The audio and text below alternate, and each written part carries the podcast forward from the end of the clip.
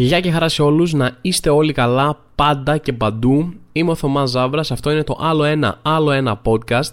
Διακοπιαστικό, δεν είναι σωστή αυτή η λέξη, διακοπίστικο podcast ας πούμε αυτή τη στιγμή, διότι αύριο, αύριο, πότε είναι το αύριο, Θωμά μας διαφώτισες ο καθένας το ακούει όλη την ημέρα. Ωραία, ας τα πάρουμε λίγο από πιο πίσω, έπρεπε να είχα προετοιμάσει λίγο αυτό τον πρόλογο, αλλά δεν πειράζει. Αυτό αγαπάτε σε αυτό το podcast, ότι είναι λίγο ένα ελεγχόμενο χάος και πολλές φορές χωρίς καν τον έλεγχο. Είναι ένα σκέτο χάος. Λοιπόν, σήμερα που ηχογραφώ εγώ το podcast είναι Κυριακή. Είναι Κυριακή 6 Αυγούστου. Εγώ 7 Αυγούστου μαζί με Διονύση Ατζαράκη, το έχω αναφέρει μία φορά μόνο, δεν το έχω πολύ διαφημίσει, φεύγουμε για ένα μεγάλο ταξίδι. Α, πού πάτε Θωμά, μπράβο να περάσετε καλά. Ακούω να λέτε, πάμε στην Αμερική. Θα πάμε στην Αμερική σε διάφορες πόλεις, θα κάτσουμε κάμποσο καιρό εκεί πέρα. Και τώρα ξέρω πώς έχετε αντιδράσει σε αυτό, διότι έχω αναγκαστεί να το πω σε πολύ κόσμος, σε γνωστούς, φίλους, μπλα μπλα μπλα. Έχω αναγκαστεί πολλές φορές να τους πω: Α, παιδιά, θα πάω στην Αμερική για κάμποσες μέρες να γυρίσουμε μερικές πόλεις. Και τέτοια και οι αντιδράσεις χωρίζονται στα δύο. Είναι αυτοί οι οποίοι σε κράζουν γιατί είναι πολύ ωραίο ταξίδι. Είναι αυτοί οι τι, τι θα πας εκεί, ρε, στο διάλογο και αρχίζουν και κράζουν γιατί είναι φίλοι σου και σε έχουν άνεση. Οπότε αρχίζουν και κράζουν full γιατί δεν έχουν πάει, θέλουν να πάνε και αυτοί, δεν προλάβανε φέτος, μπλα μπλα μπλα. Και δεύτερο, η δεύτερη αντίδραση είναι οι άνθρωποι που έχουν πάει, οι οποίοι έχουν δύο υποκατηγορίες. Είναι αυτοί οι Α, έχω πάει εκεί, είναι, έχω πάει, ωραία, είναι ωραία. Είναι οι not impressed. Εντάξει, τι θα μου πεις, εσύ θα πας στη Νέα Υόρκη. Θωμά, εγώ είναι. Άμα πας στη Νέα Υόρκη και πεις Γιώργος, μην ξέρουμε το πρώτο μου όνομα. Είμαι παντού. Δηλαδή, θα πας, όταν εσύ πήγαινες, εγώ ερχόμουν γενικά Θωμά. Είναι αυτοί και μετά είναι και οι άλλοι που έχουν πάει και δεν τους άρεσε καθόλου το μέρος. Τουλάχιστον αυτές τι αντιδράσεις πήρα εγώ. Μπορεί να μην έχω καλούς φίλους εγώ, ρε παιδιά. Σας λέω τώρα πάνω κάτω πώς ήταν μοιρασμένες οι δικές μου αντιδράσεις. Αυτές που πήρα εγώ πίσω. Και είναι αυτοί οι οποίοι και για Νέα Υόρκη, αλλά κυρίως για Los Angeles που θα πάμε, μιλάμε, μου έχουν μαυρίσει την ψυχή. Με τη με Νέα Υόρκη να είναι το παράπονο ότι άπειρα λεφτά. Που Θωμά δεν φαντάζεσαι πόσα λεφτά, ρε. Μιλάμε για λεφτά τώρα. Α, λέω είναι ακριβά. Όχι ακριβά, δεν καταλαβαίνεις. Με πιάνω από το γιακάκι με κουνάνε, ρε. Είναι ακριβά, ρε, σου λέω. Μιλάμε για εκατομμύρια ευρώ αυτή τη στιγμή, δεν καταλαβαίνεις. Και απλά μου ρίχνουν την ψυχολογία, δηλαδή προσπαθούν να μου τονίσουν, να υπερτονίσουν πόσα λεφτά έχει. Έχω αρχίσει να τρομάζω λίγο. Δεν πήγα καν να κοιτάξω τιμέ ένα περίπου στο Google, γιατί λέω Άστος, μου έρθει εκεί η σφαλιάρα κατευθείαν. Με το που πατήσω το πόδι μου στο JFK, να έρθει ένας να μου ζητήσει λεφτά. Παπ, σφαλιάρα στο σβέρκο, φέρει τα λεφτά σου εδώ πέρα γιατί είναι ο φόρος, γιατί ήρθε στη Νέα Υόρκη, τη ρόβλαχε. Αυτό είναι το παράπονο για τη Νέα Υόρκη, που είναι ρε παιδί μου, ξέρεις, είναι αυτή η τακτική που καταλαβαίνω να θέλει να σε προειδοποιήσει ο άλλος, ότι ξέρεις είναι ακριβά να το ξέρεις, αλλά δεν είναι ότι μπορώ να κάνω και κάτι. Δηλαδή, μη μου το μαυρίζεις. Δηλαδή, τώρα να μου πεις εσύ ότι είναι, εγώ έχω κλείσει το ταξίδι, θα πάω τώρα. Και η οικονομική μου κατάσταση είναι αυτή που είναι. Δεν είναι ότι θα μου πεις εσύ πω πω η Νέα Υόρκη είναι πάρα πολύ ακριβή και θα πω εγώ, ε, άστο, τα κυρώνω τότε. Πάλι καλά, άγιο είχα που βρέθηκες εσύ και με προειδοποίησες και θα τα κυρώσω τώρα το ταξίδι. Ή να μου πεις, ρε, δεν παλεύω τη τιμή εκεί είναι πολύ ακριβά και να πω, Α, κάτσε, ξεκινάω μια δεύτερη καριέρα εκατομμυριούχου μέχρι να φύγω, να προλάβω να βγάλω αρκετά λεφτά. Πάλι καλά που μου το πες, ρε, εσύ, ευχαριστώ πάρα πολύ. Τι θα έκανα χωρίς εσένα; Δεν μπορώ να κάνω κάτι, να αλλάξω ούτε την οικονομική μου κατάσταση, ούτε την οικονομία στη Νέα Υόρκη με το που θα μου πεις εσύ ότι είναι πανάκριβα και θα μου το τονίζεις μία ώρα. Οπότε άστο ρε παιδί μου. Άστο, άσε με να πάω, άσε με να το πάω. Υπέρα για να το δω μόνος μου. Δεν πειράζει. Μην με προειδοποιήσει, γιατί δεν είναι κάτι που μπορώ να προφυλάξω αν με προειδοποιήσεις. Δεν είναι ότι μόλι πρόσεχε στη Νέα Υόρκη έχει κάτι βατράχια τα οποία χυμάνε και σε δαγκώνουν στο λαιμό σαν βαμπύρ και να πω: OK, θα προσέχω τα βατρά. Μόλις δω βατράχια, εγώ θα αλλάξω πεζοδρόμιο η ακρίβεια της Νέας Υόρκης είναι κάτι για την οποία δεν μπορώ να κάνω κάτι. Εγώ και δεν μπορώ να αλλάξω τα δικά μου οικονομικά, δεν προλαβαίνω δηλαδή. 30 χρόνια πάλευα να είναι αυτά που είναι. Τα οικονομικά μου τώρα δεν μπορώ να κάνω ένα θαύμα μέσα σε αυτό το μήνα που μου το είπες εσύ. Αυτό είναι το θέμα τους με τη Νέα Υόρκη και το άλλο θέμα τους, το μεγάλο με το Los Angeles, αλλά αυτό ήταν εντυπωσιακό γιατί για τη Νέα Υόρκη βρέθηκαν και κάποιοι μου είπαν Α, ωραία πήγαινε, ξέρω εγώ, δεν ανέφεραν το οικονομικό. Το είδα στο μάτι τους, το είδα, είδα τον πόνο στην ψυχή τους για τα λεφτά που είχαν αφήσει στη Νέα Υόρκη, αλλά δεν μου τόνισαν αυτό. Όμως, σε όποιον άνθρωπο είπα ότι θα πάω στο Los Angeles και ο τύπος αυτός είχε πάει στο Los Angeles ή η τύπησα, δεν μπορούσαν να μου τονίσουν αρκετά το πόσο επικίνδυνα είναι. Μιλάμε κυριολεκτικά, έχω αρχίσει να φοβάμαι. Οι όλοι είπανε ακριβώς το ίδιο πράγμα. Δεν ξέρω αν έχετε πάει ποτέ Los Angeles ή αν έχετε δουλέψει, αν έχετε μείνει ποτέ. Όλοι μου είπανε το ίδιο πράγμα. Θωμά, Λο Άντζελε, κάθε 5 μέτρα έχει ένα τρελό, είναι επικίνδυνη στο δρόμο, πρόσεχε και κάνε και ράνε. Και εμεί σε φάση, τι γίνεται με το Los Angeles, δεν είναι αυτό που έχει τα Beverly Hills, τις παραλίες εκεί που βγαίνουν αυτοί οι μπρατσαράδες; Δεν έχει τα στούντιο, τα Hollywood. Ποιοι είναι όλοι αυτοί οι επικίνδυνοι; Ρε, αλλά μου το είπαν τόσοι πολλοί άνθρωποι που πλέον το περιμένω. Περιμένω, ρε παιδί μου, νιώθω ότι το Los Angeles είναι κάποιο είδους post-apocalyptic μέρος με ζόμπι και εγώ θα είμαι τύπου Last of Us τύπος μαζί με ένα κοριτσάκι και θα πηγαίνουμε, ξέρω εγώ, να την πάω κάπου να την αφήσω σε ένα γιατρό για να της κάνουν εξετάσεις και εγώ θα μαχαιρώνω ζόμπι αριστερά και δεξιά. Αυτή θα είναι η μοίρα μου. Δεν, δεν... Έτσι το φαντάζομαι πλέον εγώ το Los Angeles από αυτά που έχω ακούσει. Οπότε ναι, αν αυτό είναι το τελευταίο podcast που θα ακούσετε ποτέ γιατί θα με σφάξει κάποιος τρελός στο Los Angeles, τι να πω ρε παιδιά, δεν το περίμενα ότι θα πάω έτσι, αλλά όλα μέσα στη ζωή είναι. Ή στο θάνατο, εν πάση περιπτώσει, καταλάβατε. Λοιπόν, είχε κάμποση η προετοιμασία αυτό το πράγμα, όπως καταλαβαίνετε, να σχεδιάσεις πώς θα πας από μία πόλη στην άλλη, χαμός, να κάνεις τις ερωτήσεις που σου έχουν οι Αμερικάνοι για τη βίζα, ε, που πλέον δεν είναι βίζα ακριβώς, είναι ένα χαρτί όπου πιστοποιεί ότι δεν έχεις κάνει κάποια πράγματα. Είναι, είναι πραγματικά τρελό. Δεν ξέρω αν γίνεται οποιοδήποτε άλλος έλεγχος. Γιατί εγώ, ας πούμε, την πήρα την άδεια για να πάω στη χώρα. Σε ρωτάνε, έχεις κάνει ποτέ τρομοκρατική ενέργεια; Περιμένουν απλά το φιλότιμό μου. Έμαθαν ότι είμαι Έλληνας και λένε έχουν φιλότιμο. Αυτή δεν υπάρχει σε καμία άλλη γλώσσα. Άμα έχει κάνει κάτι τρομοκρατικό, θα μας το πει. Α πούμε. Πάντα σε όλα όχι. Δηλαδή οι τρομοκράτες έτσι τους πιάνουν. Λένε, Χαχά, τώρα θα πάμε στην Αμερική να κάνουμε μια τρομοκρατική επίθεση. Κάτσε να συμπληρώσουμε μία το ερωτηματολόγιο εδώ πέρα που χρειάζεται για να περάσουμε τα σύνορα. Έχετε κάνει τρομοκρατική ενέργεια, λένε αυτοί, ναι. Όχι, αχ, τι έκανα, από την πάτησα τώρα. Α, σε πιάσαμε τρομοκράτη, λένε οι Αμερικάνοι. Έτσι τους πιάνουν, αυτό είναι το σύστημα. Δεν ξέρω, απάντησα και εγώ ότι δεν έχω κάνει κάτι τέτοιο, ότι δεν με έχουν πιάσει ποτέ φυλακή για κάτι τέτοιο, δεν έχω πάει σε χώρες με... που σχετίζονται με την τρομοκρατία. Απάντησα, ε, ε, αλλά και το βλέπουν, μου λένε καλό παιδί, σου θυμάμαι, κοίταξαν στα μάτια οι Αμερικάνοι. Λένε καλό παιδί, φαίνεσαι επαρχιώτης, είσαι καλή καρδιά, κρύα χέρια, ζεστή ψυχή, πώς τα λένε αυτά. Μου το δώσα, μου τη δώσαν την άδεια, την πήρα. Οπότε θα πάω. Αλλά είχε πολύ πολύ προετοιμασία να βρεις τι φάρμακα θα πάρεις, να κάνεις. Είχα και μια μικρή άβολη στιγμή στο φαρμακείο, γιατί πάω να πάρω επειδή μου τα φάρμακα και του λέω: Ξέρετε τι θέλω κάτι για το στομάχι να έχω. Δεν, δεν ξέρω και τα ονόματα από όλα τα φάρμακα. Δεν είμαι γιατρός ή Ελληνίδα μάνα που ξέρει όλα τα φάρμακα απ' έξω. Τους λέω: ε, Θέλω ένα φάρμακο για αυτό, ξέρεις, για άμα μου σπάθει κανένα πονοκέφαλο, μου ζαλιστό, δώσε μου. Ή έλεγε αυτός, ναι, αυτό είναι το τάδιουμ. Πάρε το Ντελοξίλ, ξέρω εγώ, πάρε αυτό, πάρε εκείνο, ναι, μπράβο, κάτι για το στομάχι μου, κάτι για τα λοιπά. Και μετά λέω κάτι, ένα πράγμα που είναι να σε πιάσει, ρε παιδί μου, σε ταξίδι είναι άσχημο και είναι κάτι που συμβαίνει, μπορεί να σε πειράξει κάτι. Τι κάνεις άμα πάρεις κάτι για κόψιμο; Και θυμάμαι ότι υπάρχει ένα φάρμακο για το κόψιμο, αλλά δεν θυμάμαι πώς το λένε.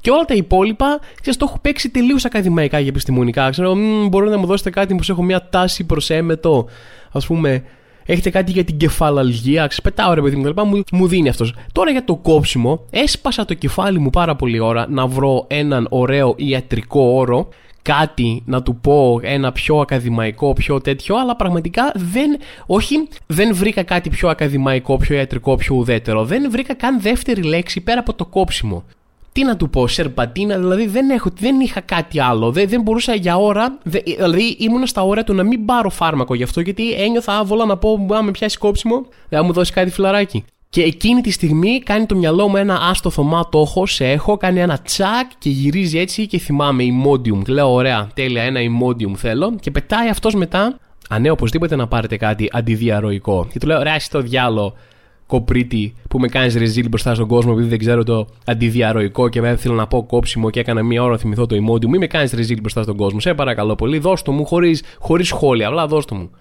Τέλος πάντων, είχε ένα βαθμό προετοιμασίας μεγάλο γιατί έπρεπε να πάρεις πράγματα για κάθε πιθανό κακό σενάριο. Για κάποιο λόγο, γιατί είναι μια, ρε παιδί μου, είναι μια πολιτισμένη χώρα. Είναι μια δυτική χώρα με πάρα πολλά μαγαζιά, τεράστιες αγορές, ανοιχτές όλους το 24ωρο. Εντάξει, καλό είναι να είσαι προετοιμασμένος, αλλά αυτό το πράγμα που σε πιάνει, λες και σε διώχνουν από το σπίτι σου και πρέπει να μπει σε μια βάρκα, να πας σε μια ξένη χώρα όταν πας στο εξωτερικό. Δεν σε τρομα... Οι γονείς σου είναι αυτοί που σε τρομάζουν. Οι γονείς σου είναι οι παρανοϊκοί με όλα. Κάτσε να τα φτιάξουμε, να κάνουμε, να κάνουμε. Πρόσεχε αυτό, να πάρεις και ένα τέτοιο. Δεν ξέρεις ποτέ τι γίνεται. Και αρχίζω και εγώ και λέω ναι, πρέπει να πάρω. Γιατί πού να, να βρω παυσίπονο τώρα στην Αμερική, αποκλείται να υπάρχει κάτι τέτοιο εκεί πέρα. Δε, αυτά είναι τώρα ελληνικές εφευρέσεις εδώ πέρα. Φιλότιμο, τζατζίκι, παυσίπονα μόνο στην Ελλάδα, πουθενά άλλου αλλά τους πιάνει όλους μια παράνοια να σε προειδοποιήσουν για τα κακά. Κανένα άνθρωπος δεν σου λέει Α, θα περάσεις τέλεια, α, θα κάνεις. Η πρώτη σκέψη είναι όλα να προσέχεις εκεί, ε, να προσέχεις το τάδε, να προσέχεις εκεί γιατί κλέβουν. Αυτό κάθε φορά που πας οπουδήποτε, Α, κλέβουν εκεί. Γιατί πού δεν κλέβουν, ρε φίλε. Δεν κλέβουν στην Αθήνα. Νομίζεις ο Αμερικάνος ή ο Ιταλός όταν έρχεται Αθήνα, Ελλάδα, δεν του λέει κάποιος εκεί η Ιταλίδα μάνα του, κουνώντας τα χέρια έτσι όπως κάνουν οι Ιταλοί, λέει πρόσεχε παιδί μου, κλέβουν. Εκεί νομίζεις δεν γίνεται αυτό. Πα, Παγκοσμίως σε όλα τα μέρη όπου, όπου υπάρχει αεροπλάνο που αφήνει κόσμο, κάποιος απαταιώνα είναι απ' έξω και παλεύει πώς θα του πάρει τα λεφτά, με ποιο τρόπο. Παντού κλέβουν. Με έχει προειδοποιήσει ποτέ εμένα κανένας, πρόσεχε, μην πας στην Ομόνια κλέβουν ή μην πας εκεί στην Αθήνα κλέβουν. Κανένας. Δεν ενδιαφέρεται κανένας άμα θα με κλέψει κάποιος στην Αθήνα. Για κάποιο λόγο με το που βγω από τα σύνορα, γιατί σου λένε εδώ πέρα, ρε παιδί μου, είναι Έλληνας ο κλέφτης. Τουλάχιστον σε κλέβει παπούτσια από τον τόπο. Τώρα πας εκεί να σε κλέβουν οι Αμερικάνοι, οι φωνιάδες των λαών. Οπότε ναι, τους πιάνει αυτό, προσέξτε, πρόσεχε, κλέβουν. Άντε καλά, εντάξει, άμα κλέβουν θα προσέχω. Αλλά αρχίζουν και σε προειδοποιούν για πράγματα που δεν βγάζει κανένα νόημα. Η μάνα μου, ας πούμε, είδε τώρα κάπου το έχει δει σε κάποια ταινία ή σε, σε καμία είδηση ότι πρόσεχε εκεί έχει τυφώνες, μου λέει. Εκεί τώρα η Αμερική είναι ένα, μια χώρα η οποία έχει το μέγεθος μιας υπήρου, είναι σαν την Ευρώπη. Πετάει η μάνα μου, έχει τυφώνες εκεί, πρόσεχε. Και σαν τι να κάνω εντωμεταξύ. Πείτε κι εσείς τι θα κάνατε για να προφυλαχτείτε από τυφώνες, ας πούμε; Άμα είναι, άμα το έχει το γραμμένο μου, το ριζικό μου και έρθει ο τυφώνας τώρα και με χτυπήσει, θα με χτυπήσει. Τι να κάνω εγώ, να είμαι έξω με αυτές τις ανεμοδούρες, πώς τα λένε αυτά, που γυρίζουν γύρω-γύρω και μετράνε την ταχύτητα του ανέμου και να λέω Α, κάτσε, επικίνδυνος άνεμος σήμερα. Κάτσε εδώ πέρα, καθίσει στο σπίτι μου, έρθει ένα τυφώνας και με πάρει ο διάολος. Καλά, έλεγε η μάνα μου. Α, τα έλεγε η μανούλα μου. Και φοβάμαι κιόλας, δεν σας κρύβω ότι φοβάμαι, δεν έχω ξαναπάει Αμερική, δεν έχω κάνει υπερατλαντικό ταξίδι ποτέ. Και φοβάμαι λίγο όλο τον έλεγχο, όλα αυτά τα τρελά που ακούς ότι έχουν εξονυχιστικού ελέγχους και φοβερά αυστηρούς κανόνες και τι είναι αυτό που έχεις εδώ, και αυτό ξεπερνάει το μήκος και εκείνο και απαγορεύεται. Και έλα εδώ, μήπως είσαι τρομοκράτης γιατί έχεις λίγο τρομοκρατόφατσα, σε έκοψα εγώ ή ψήνεις έτσι τον ελεύθερο χρόνο να παίρνεις αεροπλάνα και να τα ρίχνεις πάνω σε πύργους και μπορεί να σε καρτίσουν, λέει, ώρες ολόκληρες στον ένα. Έχεις ακούσει ιστορίες που δεν είναι το, το στάνταρ φαινόμενο, δεν το περνάνε όλοι αυτό. Αλλά ξέρεις, λες τώρα στη μία στο εκατομμύριο, μην είμαι εγώ αυτός ο ταλέπορος που θα τον κρατήσουν εκεί πέρα και θα πούν πια Ελλάδα, έλα εδώ. Οι Έλληνες πολεμάνε σαν ήρωες και δεν ξέρω κι εγώ τι, και, και να σε κρατήσουν, να σε κάνουν και θα, θα πάμε με τον Ατζαράκι έτσι. Και πάμε με τον Ατζαράκι. Όσοι ξέρετε το Διονύση Ατζαράκι, που είναι φίλος και συνεργάτης που θα πάμε μαζί, δεν είναι και ο λιγότερο ανατολίτη τύπος που υπάρχει στο πρόσωπο. Οπότε φοβάμαι θα είμαστε μαζί και τώρα κάνω ότι το ξέρω, κάνω ότι είμαστε μαζί ή το παίζω άσχετος και καλά. Γιατί είναι λίγο σαν Μπέρση πρίγκιπα, σαν Prince of Persia. Είναι ο Ατζαράκης, θα τα λέμε και όλα. Οι περισσότεροι άνθρωποι που τους στέλνετε κι εσείς καμιά φορά σε μηνύματα, αν μοιάζεις με αυτόν, μοιάζεις με εκείνο, είναι πάντα κάτι εξή Ανατολίτες, ρε παιδί μου, αυτό το αραβικό στοιχείο. Οπότε δεν ξέρω, φοβάμαι μη τη φάω από εκεί. Και μετά είναι και οι ώρες πτήσης έτσι. Με τις παρατλαντικέ πτήσεις έχεις αυτό το πρόβλημα. Είναι πολλές ώρες, δεν έχω ξανακάνει τόση ώρα πτήση. Είναι πάρα πολύ ώρα, είναι 11 ώρες συγκεκριμένα. Γιατί πάμε απευθείας, πάμε Αθήνα, Βοστόνη, μπαμ, κατευθείαν. 11 ώρες πτήση. Σε όποιον άνθρωπο το έχω πει, έχει αντιδράσει με τον καθόλου ψύχρεμο τρόπο που μπορούσε να σκεφτεί εκείνη τη στιγμή.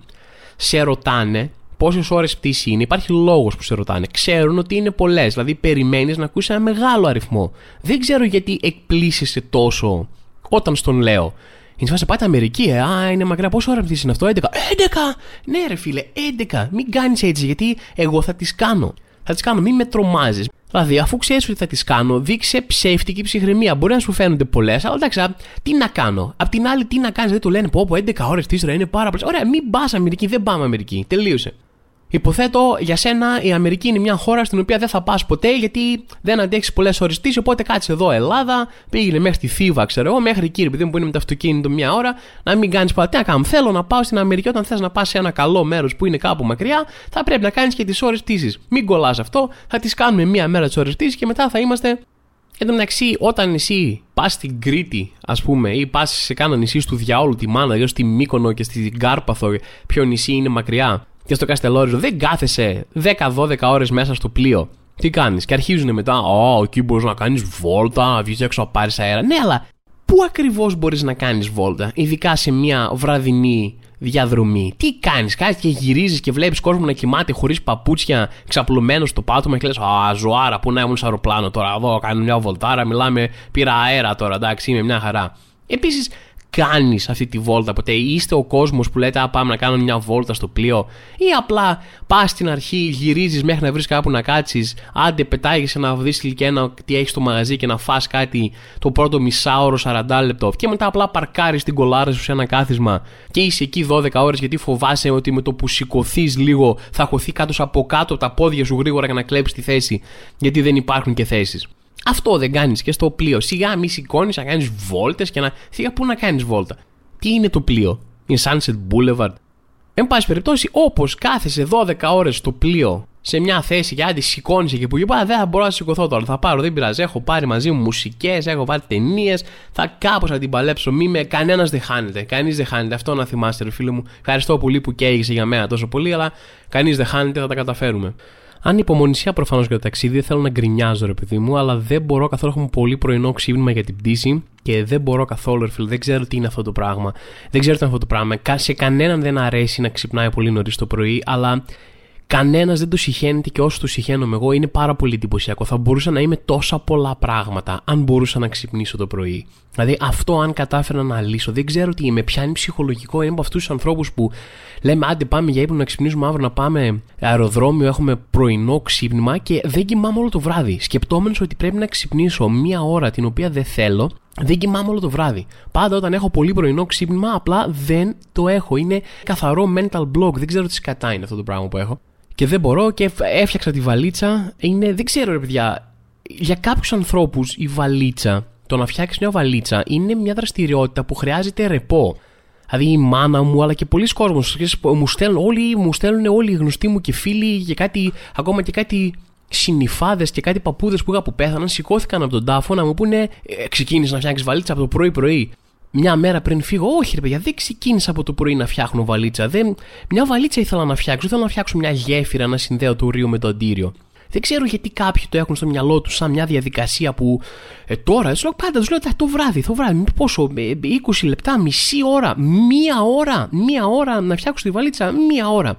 Γιατί πρέπει αγχώνονται όλοι και μην ξεχάσεις και να κάνεις, ε, δεν θα ξεκινήσω μια εβδομάδα προετοιμασία για να βάλω τέσσερα ρούχα από την τουλάπα μου να πέσουν μέσα στη βαλίτσα. Δηλαδή δεν καταλαβαίνω γιατί τόσος κόσμος βρίσκει αυτή τη διαδικασία τόσο δύσκολη. Κυριολεκτικά μου παίρνει αυτό ένα εικοσάλεπτο. Εντάξει, okay, έχω από την προηγούμενη μέρα προνοήσει, αν θέλω να έχω πλύνει αυτά, θέλω να είναι έτοιμα πούμε, τα πράγματα, αλλά δεν ξέρω. Είναι, είναι, είναι όλη αυτή, όλο αυτό το, το αγχωτικό vibe πατέρα που είναι να πάει ταξίδι. Κάθε φορά που έπιανε ένα πατέρα Έλληνα να του πας ταξίδι το καλοκαίρι, ήταν σαν να τους σκότωνε στην ψυχή, ρε. Δεν είχε χειρότερο. Προτιμούσε να πηγαίνει κάθε μέρα δουλειά από το να πάρει την οικογένειά του την πάει ταξίδι. Ξεκινούσε, ώρα θα έχει κίνηση τώρα. Και πετούσε αυτά τα, τα life hacks των πατεράδων. Α, να πάμε πρωί να μην έχει κίνηση. Λες, μπράβο ρε πατέρα, ε, είσαι ο πρώτος Έλληνας που το σκέφτηκε αυτό να πας πρωί να μην έχει κίνηση. Συγχαρητήρια. Και τώρα πάμε πρωί-πρωί και είσαι εσύ και άλλοι 14,5 εκατομμύρια πατεράδες που και είχαν ακριβώς την ίδια ιδέα από τότε που γεννήθηκε ο πρώτος πατέρας. Είχαν κάτι και ξεκινούσαν εγώ, θα έχει κίνηση και πού θα πάμε και πρέπει να φορτώνω τα αυτοκίνητο και πρέπει να κάνω εκείνο και δηλαδή οι διακοπές του πατέρα μου ήταν να γκρινιάζει ένα μήνα πριν πάμε και ένα μήνα αφού πήγαμε για την τραυματική εμπειρία αυτών των 10 ημερών πούμε, που πηγαίναμε κάπου. Είναι αυτή η νοοτροπία. Αυτοί μπορούσαν να πάρουν οποιαδήποτε απλή διαδικασία και να την κάνουν. Πώς θα βάλουμε τα πράγματα στο αυτοκίνητο. Ε, ξέρω εγώ, θα τα πιάσουμε με τα χέρια μας και θα τα βάλουμε στο αυτοκίνητο. Ξέρω εγώ, δεν είναι ένα πράγμα που έχουμε μάθει από πολύ μικρά παιδιά, ας πούμε, να λειτουργεί ο εγκέφαλός μας και να κουνάμε διάφορα μέλη του σώματός μας για να μπορούμε να κάνουμε διάφορες εργασίες. Αυτό λέω, αυτή τη μέθοδο λέω να παίξουμε πατέρα, να εφαρμόσουμε και τώρα. Πώς σου φαίνεται αυτό; Και θα έχει κίνηση και θα. Ε, ωραία, θα έχει κίνηση. Θα είμαστε πίσω από ένα αυτοκίνητο με το air condition μας και να κάνουμε λίγη ώρα παραπάνω να φτάσουμε για να κερδίσουμε τον μπάνιο. Τι θες να κάνουμε, πατέρα, πες μου, τι θες, θες να κάτσουμε εδώ, θες να μην πάμε πουθενά ποτέ; Του λέγε να σταματήσεις, θέλω να σταματήσουμε μια να κατουρίσουμε. Είμαστε τρεις ώρες στο δρόμο. Όχι, δεν σταματάμε. Τελείωσε. Πρέπει να βγαίνουν. Λες και τρέχαμε να ξεφύγουμε από κάποια πυρηνική καταστροφή και έπρεπε μετρούσαν πολύ τα χιλιόμετρα που κάναμε τη μέρα. Έχουμε πίσω μας το στρατό από τη Μόρντορ και μας κυνηγάει, οπότε κάθε χιλιόμετρο και κάθε λεπτό είναι πολύτιμο. Πρέπει να κινούμαστε συνέχεια. Το αυτοκίνητο του πατέρα μου όταν ήμασταν μικροί και πηγαίναμε διακοπές ήταν το λεωφορείο από το speed. Κάποιος είχε βάλει εκρηκτικά συνδεδεμένα με τον γκάζι και έτσι και έπεφτε το γκάζι έστω και λίγο και σταματούσαμε για το οτιδήποτε. Ε, τίποτα, ανατιναζόταν το αυτοκίνητο έτσι. Δηλαδή το, το σπίτι το έχει κάνει ο πατέρας μου άπειρα χρόνια. Το έχει ζήσει στο πετσί του ρε παιδί μου. Δεν υπήρχε τίποτα χειρότερο για τον πατέρα μου από το να συναντήσει άλλο αυτοκίνητο μπροστά, να συναντήσει κίνηση. Όταν λέμε κίνηση, εγώ τώρα μεγάλωσα σε μια μικρή επαρχιακή πόλη, έτσι, ήμουν στα Τρίγαλα. Δηλαδή, το όταν λέμε για κίνηση, αυτό που εννοούμε είναι να πετύχουμε και άλλο αυτοκίνητο μπροστά μας ή δύο αυτοκίνητα. Μόλις έλεγε τώρα θα λέει: Πω, το ξέρα τι βγήκα από το σπίτι, τι το ήθελα, γιατί Παναγία μου, γιατί εγώ, γιατί εμένα. Ήτανε το Το να μας πάρει αυτό το άμπαμπα, θέλω να πάω εκεί σήμερα, θέλω να πάω εκεί, θέλω να, να δω αυτή τη συναυλία, θέλω να με πας εκείνο το μαγαζί, να με πας με το αυτοκίνητο στο κέντρο της πόλης. Δεν υπήρχε. Εγώ έμαθα ότι πατεράδες μπορούν να το κάνουν. Νόμιζα ότι απαγορεύεται από κάποιο νόμο. Έμαθα ότι οι πατεράδες μπορούν να πάρουν τα παιδιά τους και να τα πάνε κάπου με το αυτοκίνητο μέσα στην πόλη. Το έμαθα μεγάλος που είδα άλλους συμμαθητές και τα λοιπά. Και λέω Α, γίνεται αυτό, ε. Δεν νόμιζα ότι, ότι έτσι και έμπαινε ο πατέρας στο αυτοκίνητο να σε πάει κάπου μέσα στην πόλη, τον χτυπούσε το Predator κατευθείαν. Τέλος πάντων, παιδιά, αυτά πάνω κάτω. Ταξιδάκι θα είναι ωραία, θα είναι δεν γκρινιάζω, θα είναι και δύσκολα, θα, θα έχει κάποιες δυσκολίες, θα έχει κάποια κούραση, αλλά θα το παλέψουμε, θα περάσουμε καλά, θα προσπαθήσω πάρα πολύ να μην με κλέψουν, να προσπαθήσω να μην με χτυπήσουν τυφώνες. Μη σου πω ότι θα προσέχω και κάνα τυφώνα που κρατάει κάνα μαχαίρι και προσπαθεί να μου πάρει τα λεφτά και να με κλέψει. Ό,τι και αν κάνετε κι εσείς, ό,τι για να κάνετε αυτό το καλοκαίρι, είτε πάτε διακοπέ, είτε δεν πάτε, είστε κάπου, είτε πήγατε ήδη, να είστε καλά, να περάσετε καλό καλοκαίρι. Θα κάνουμε ίσως ένα μικρό διάλειμμα μίας ή δύο εβδομάδων, ανάλογα με το τι μέσα θα έχω διαθέσιμα και τι χρόνο θα έχω διαθέσιμο από Αμερική να καταφέρω να στείλω ένα podcast. Ζητάω συγγνώμη, ξέρω ότι με κράζετε πολύ άσχημα κάθε καλοκαίρι όταν κάνω διάλειμμα με το podcast. Θα προσπαθήσω να μην κάνω, αλλά δεν υπόσχομαι τίποτα για τις επόμενες δύο Τετάρτες, γιατί θα βρίσκομαι εκτός Ελλάδας. Ελπίζω να είστε όλοι καλά όσο θα λείπω να έχετε κάτι άλλο να κάνετε όταν απλώνετε τα ρούχα σας ή είστε πάτε στη δουλειά ή όταν κάνετε μπάνιο, ρε παιδί μου. Ελπίζω να, να βρείτε κάτι να το αντικαταστήσετε. Αλλά για λίγο όμως, παιδιά, όχι κάτι μια μόνιμη σχέση. Ωραία, φεύγω εγώ τώρα, κάνετε μια σχέση έτσι για το καλοκαίρι, ένα fling, ρε παιδί μου, και μετά επιστρέφει Θωμάς. Άλλο ένα, άλλο ένα podcast. Τα λέμε από Σεπτέμβρη δυναμικά. Λοιπόν, γεια σας και τα λέμε πολύ σύντομα.